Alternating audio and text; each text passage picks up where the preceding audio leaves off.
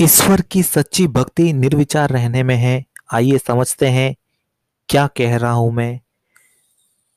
जब भक्ति परवान चढ़ती है तो कीर्तन की करताल में ओमकार की ध्वनि सुनाई देने लगती है। भजन के दो बोल भी यदि मुँह से निकलते हैं तो ऐसा लगता है कि जैसे भगवान से सीधी बात की जा रही है।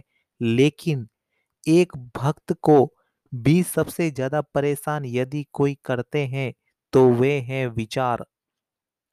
विचार जितने सक्रिय रहेंगे, भक्ति में उतनी बाधा आएगी। सच्ची भक्ति निर्विचार रहने में है, लेकिन इसका यह मतलब भी नहीं है कि भक्त को सोचता नहीं है। विचार जब कर्मबद्ध हो तो सोचना है, लेकिन ज़्यादातर मौकों पर विचार बेतरीब आते रहते हैं। मनोवैज्ञानिक कहते हैं कि सामान्य रूप से मनुष्य एक सेकंड में एक विचार लेता है।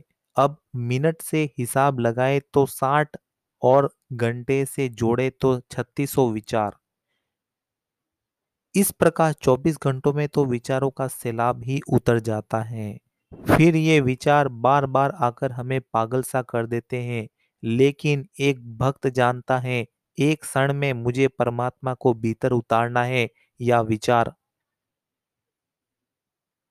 फिर इन दिनों के बीच में एक मुकाबला होगा, लेकिन भक्त इस बात को लेकर दृढ़ होता है कि जब भी विचार भीतर उतारूँगा, हर सांस को ईश्वर से जोड़ूँगा। सांस को परमात्मा से जुड़ते ही विचार रुकने लगते हैं और एक निर्विचार व्यक्ति भक्त तो होता ही है, शांत भी होता है और सुखी भी रहता है।